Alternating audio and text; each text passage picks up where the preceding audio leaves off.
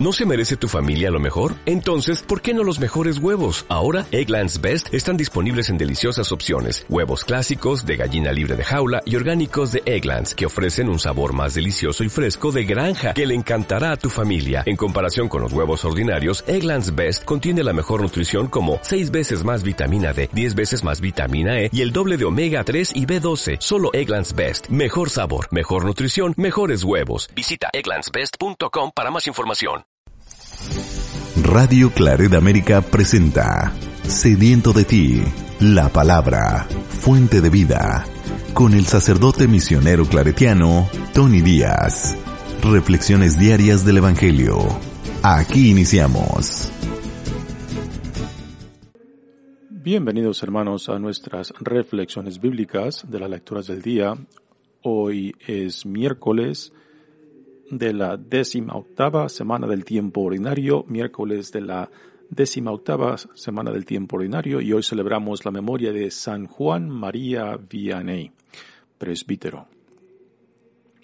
La primera lectura de hoy viene del libro de Números, capítulo 13, versículos 1, 2, 25 al capítulo 14, versículo 1, 26 al 29 y 34 al 35.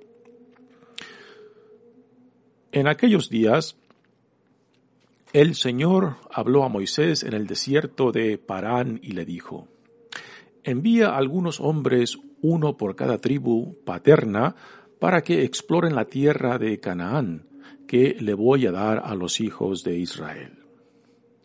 Al cabo de cuarenta días volvieron los exploradores después de recorrer toda aquella tierra fueron a presentarse ante Moisés, Aarón y toda la comunidad de los hijos de Israel en el, desierto de Parán, en Cádiz.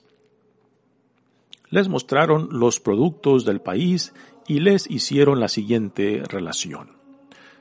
Fuimos al país a donde nos enviaste y de veras mana leche y miel, como ustedes ven por estos frutos pero el pueblo que habita en el país es poderoso. Las ciudades están fortificadas y son muy grandes, y hasta hemos visto ahí gigantes, descendientes de Anak.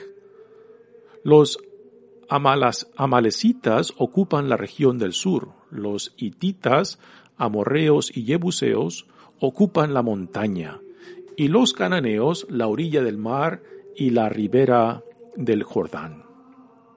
Caleb, uno de los exploradores, calmó al pueblo que empezaba a criticar a Moisés y les dijo, Vayamos y conquistemos el país, porque sin duda podremos apoderarnos de él. Pero los demás hombres que habían ido con Caleb dijeron, No podemos atacar a ese pueblo, porque es más fuerte que nosotros. Y empezaron a hablar mal del país que habían explorado, diciendo, el país que hemos recorrido y explorado no produce lo suficiente ni para sus propios habitantes. Toda la gente que hemos visto ahí es muy alta. Hemos visto hasta gigantes, descendientes de Anak. Junto a ellos parecíamos saltamontes. Y como tales nos veían ellos. Al oír esto, toda la comunidad se puso a gritar y se pasó llorando toda la noche. Entonces el Señor les habló a Moisés y Aarón y les dijo, ¿Hasta cuándo va a seguir protestando contra mí esta comunidad perversa? He oído las quejas de los hijos de Israel contra mí.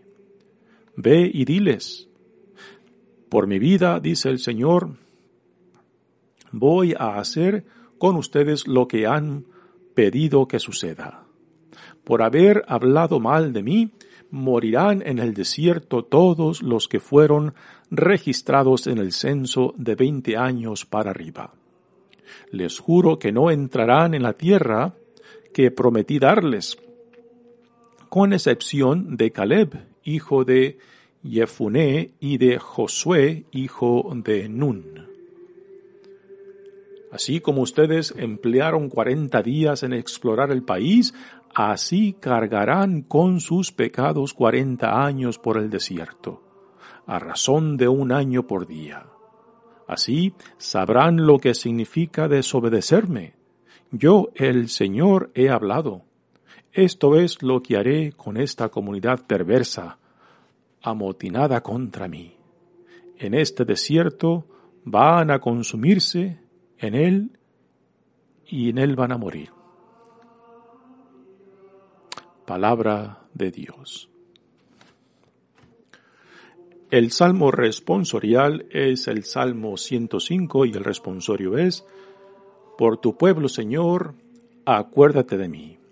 Por tu pueblo, Señor, acuérdate de mí. Hemos pecado igual que nuestros padres. Cometimos maldades e injusticias. Allá en Egipto, nuestros padres no entendieron, Señor, tus maravillas se olvidaron pronto de tus obras y no se fiaron de tus designios. Su apetito era insaciable en el desierto y te provocaron, Señor, en la estepa. Se olvidaron del Dios que los salvó y que hizo portentos en Egipto, en la tierra de Cam, mil maravillas, y las aguas del mar rojo, sus prodigios.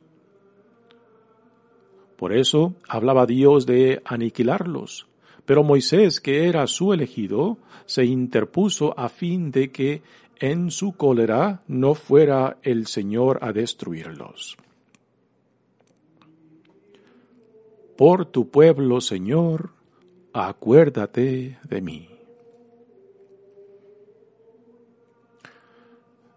El Evangelio de hoy viene de Mateos capítulo 15, versículos 21 al 28. En aquel tiempo Jesús se retiró a la comarca de Tiro y Sidón.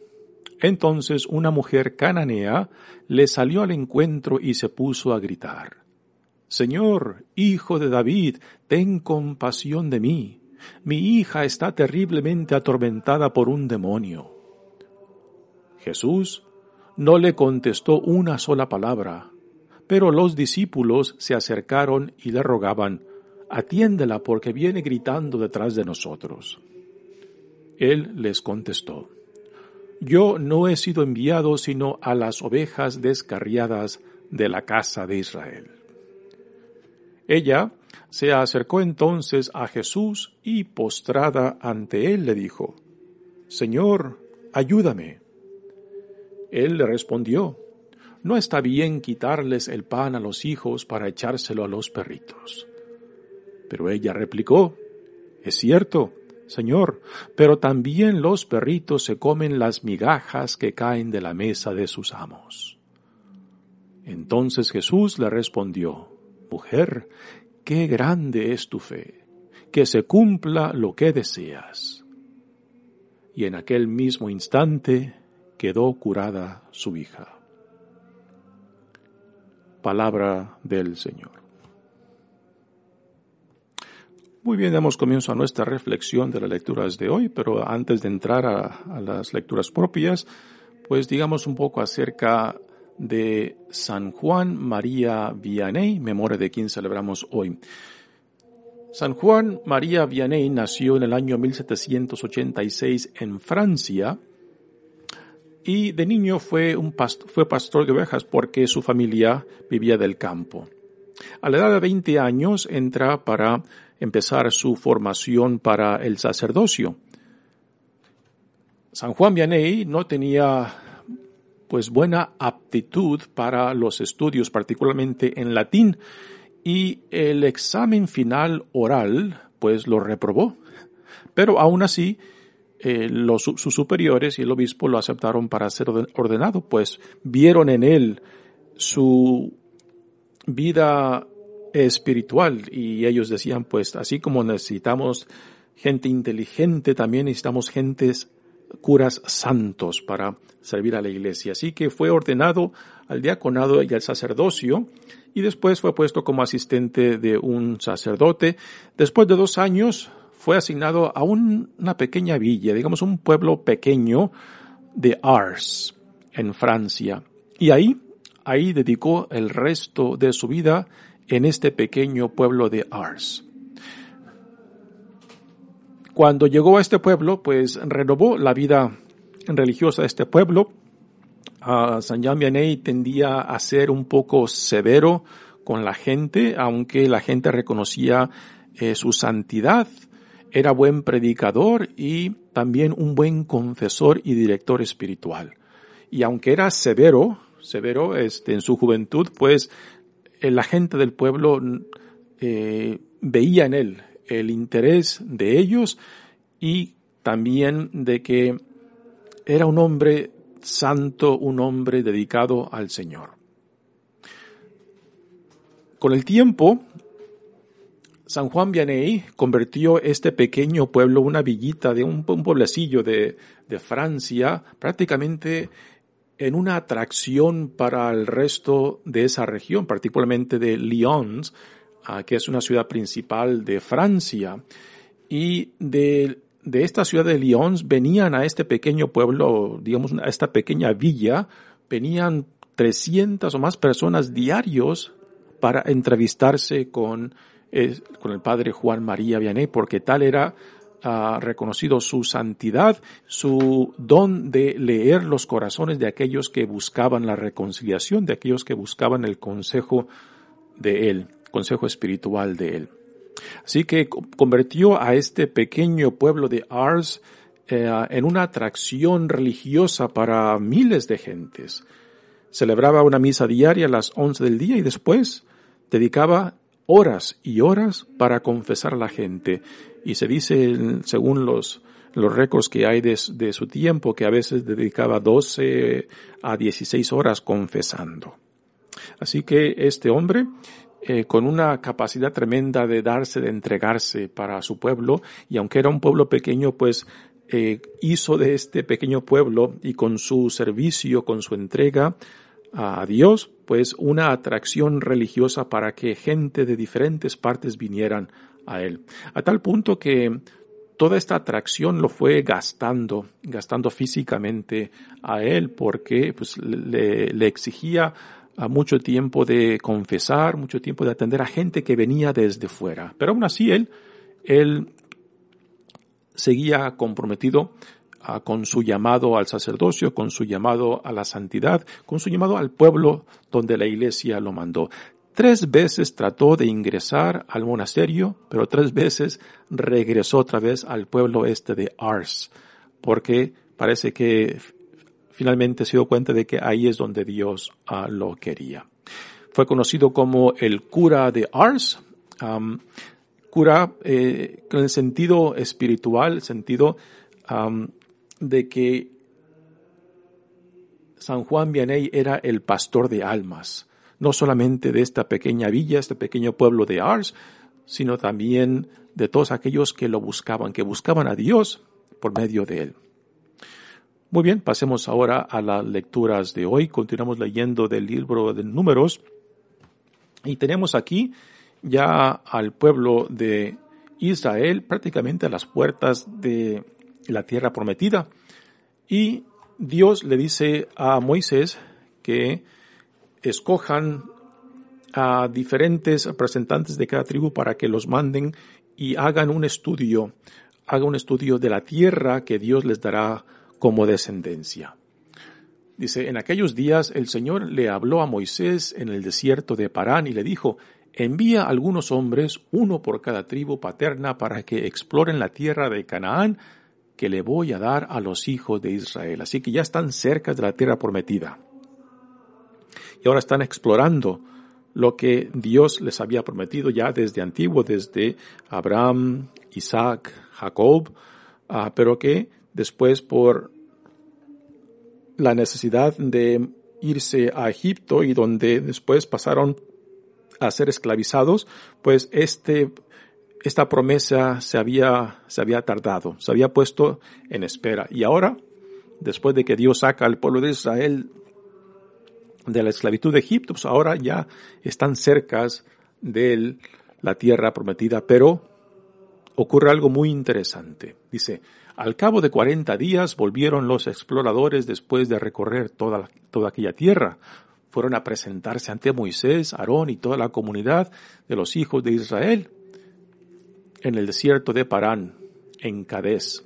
Les mostraron los productos del país y les hicieron la siguiente relación. Así que por 40 días estos exploradores, estuvieron recorriendo la tierra de Canaán y ahora dan su reporte. Es un reporte mixto.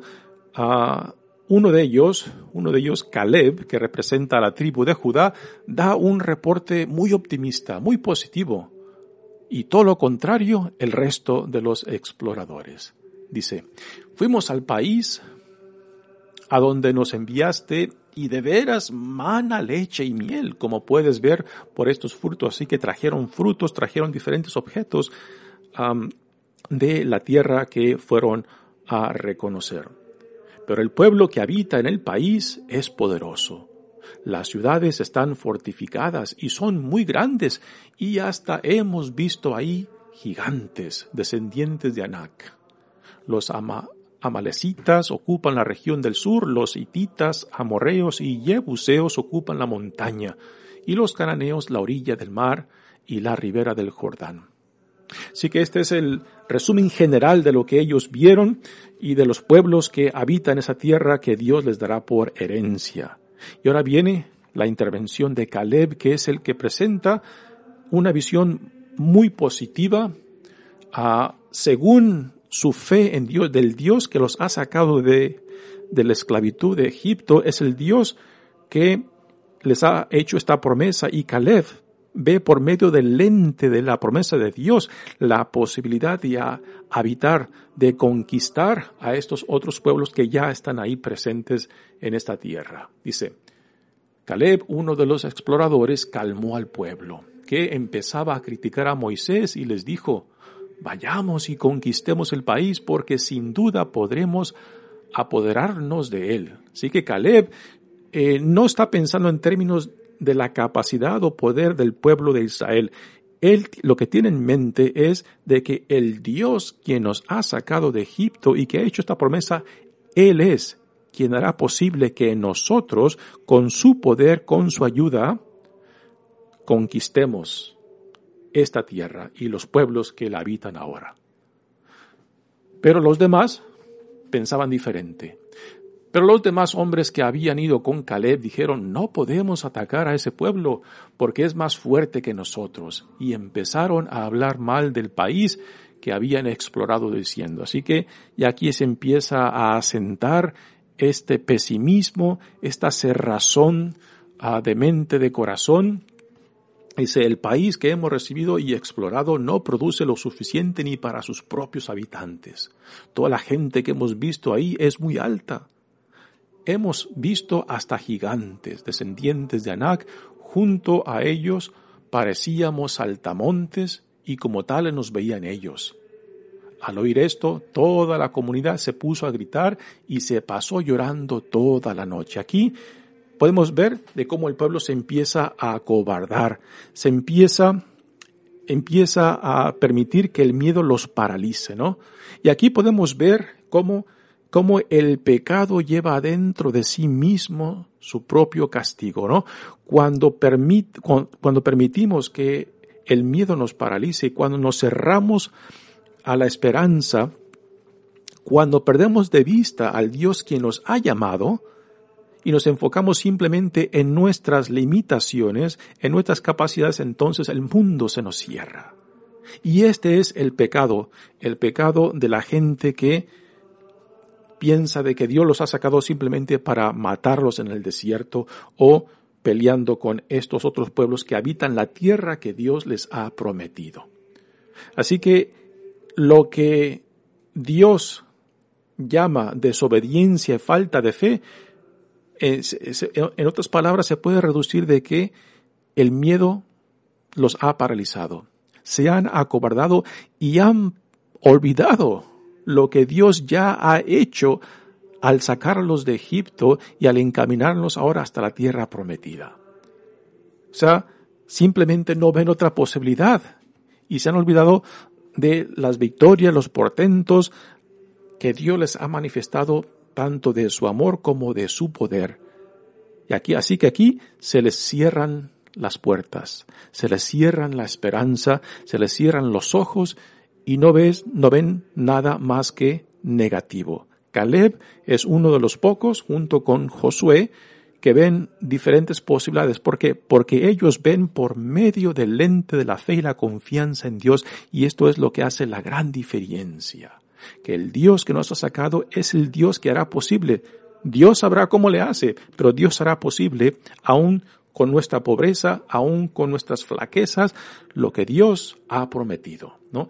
Y es aquí donde vemos la gran diferencia de la fe y confianza de Caleb y Josué, a diferencia de los otros que se acobardan, que se permiten, se dejan paralizar por el miedo. Y ahora viene, viene lo que dice el Señor. Entonces el Señor les habló a Moisés y Aarón y les dijo, ¿hasta cuándo van a seguir protestando contra mí esta comunidad perversa?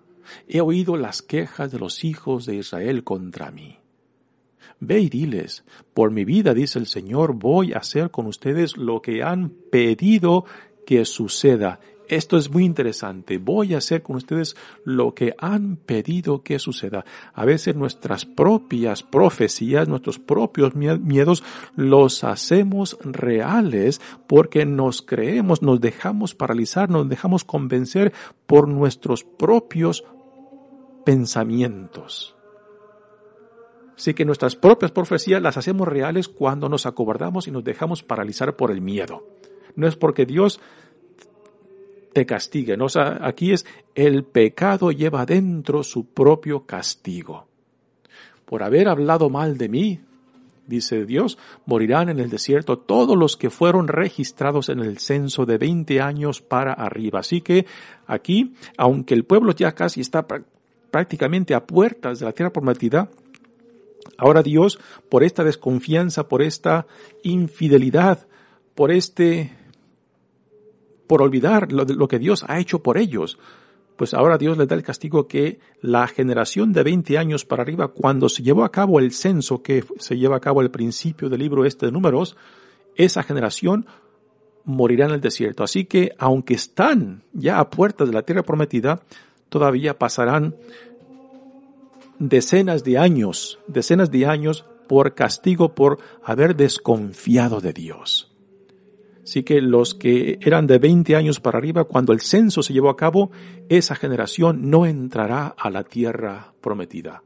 Dice, les juro que no entrarán en la tierra que prometí darles, con excepción de Caleb, hijo de Yefuné, Yefuné y de Josué, hijo de Nun son los únicos que defienden eh, el punto de vista de la fe y confianza del Dios que los sacó de Egipto y que los ahora los trajo hasta esta hasta la tierra prometida. Y ellos sí, ellos sí ven la posibilidad porque Dios lo ha prometido, porque Dios es quien hará posible esta victoria, esta conquista. Así como ustedes emplearon 40 días en explorar el país, Así cargarán con ustedes, así cargarán con sus pecados cuarenta años por el desierto, a razón de un año por día.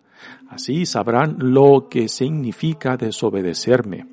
Yo el Señor he hablado y esto es lo que haré con esta comunidad perversa amotinada contra mí. En este desierto van a consumirse y en él van a morir. Así que nuevamente lo que tenemos que ver en toda esta narración no es la venganza de Dios, no es el castigo de Dios, es de que la desobediencia, el pecado, la falta de confianza y esperanza en Dios es el pecado de esa generación que se cierra, que se permite que el miedo los paralice y que simplemente vean límites y no posibilidades como los ven Caleb y Josué. Muy bien, pasemos ahora al Evangelio de hoy, que es un Evangelio muy interesante, uno de mis favoritos. Jesús se va a la comarca de Tiro y Sidón, que es una región tradicionalmente no judías, y esta región de Tiro y Sidón uh, es parte de lo, del pueblo de los fenicios, que tenían una reputación de ser buenos marineros en el mar Mediterráneo. Y es ahí donde Jesús va, parece quizás buscando descanso porque repito, es un área tradicionalmente no judía. Y al llegar ahí se topa con una mujer cananea que salió al encuentro de él y sus discípulos y empezó a gritar detrás de ellos, Señor, hijo de David, ten compasión de mí. El hecho de que esta mujer, que no es judía, es cananea, le llama a Jesús por su nombre, eh, reconoce que Jesús no es cualquier hombre. Señor es un título, es un título de divinidad. Así que al decir Señor Hijo de David, quizás esta mujer había, había escuchado cómo judíos se referían en torno a Jesús como el Mesías, ¿no? Ten compasión de mí, le dice la mujer, mi hija está terriblemente atormentada por un demonio. Jesús no le contestó. Es algo interesante. Jesús no le contestó una sola palabra. Tradicionalmente este encuentro de Jesús con esta mujer uh, cananea eh, se, le dice que Jesús estaba probando su fe, ¿no? Eh, no sé, para mí no tiene sentido de que Jesús esté probando su fe cuando le vienen a él con una urgencia, con una necesidad bien concreta, ¿no? Eh, decir que Jesús está probando su fe es como imaginar de que Jesús desconfíe de esa necesidad concreta de esa madre por su hija. Y cuando Jesús no atiende a la mujer, entonces los discípulos tratan de intervenir, le dicen, atiéndela porque viene gritando detrás de nosotros. Así que los discípulos se sienten molestos porque esta mujer viene detrás de ellos gritando. Y Jesús finalmente contesta, yo no he venido sino a las ovejas descarriadas de la casa de Israel. ¿Sí? Jesús se veía como enviado por Dios para el pueblo de Israel. Pero aquí será sorprendido de que el Espíritu de Dios le abrirá los ojos a Jesús. Jesús piensa que él aquí está en esta región de Tiro y Sidón para descansar, pero aún aquí el Espíritu de Dios lo sorprenderá. Y para mí, esta escena revela mucho acerca de la mujer que lo busca como de Jesús mismo, en cómo él en cierta manera se deja evangelizar por esta mujer que ni siquiera es judía, pero que manifiesta una fe que ni siquiera entre su propia gente ha visto. Y Jesús, ¿cómo se puede negar ante esta petición de esta madre por su hija? Así que Jesús, en cierta manera, es evangelizado por esta mujer. O sea, Jesús, el Espíritu de Dios por medio de esta mujer le abre un horizonte más allá de los límites del pueblo judío. Dice, ella se acercó entonces a Jesús y postrada ante él, le dijo, Señor, ayúdame. Jesús le respondió, no está bien quitarles el pan a los hijos para echárselo a los perritos.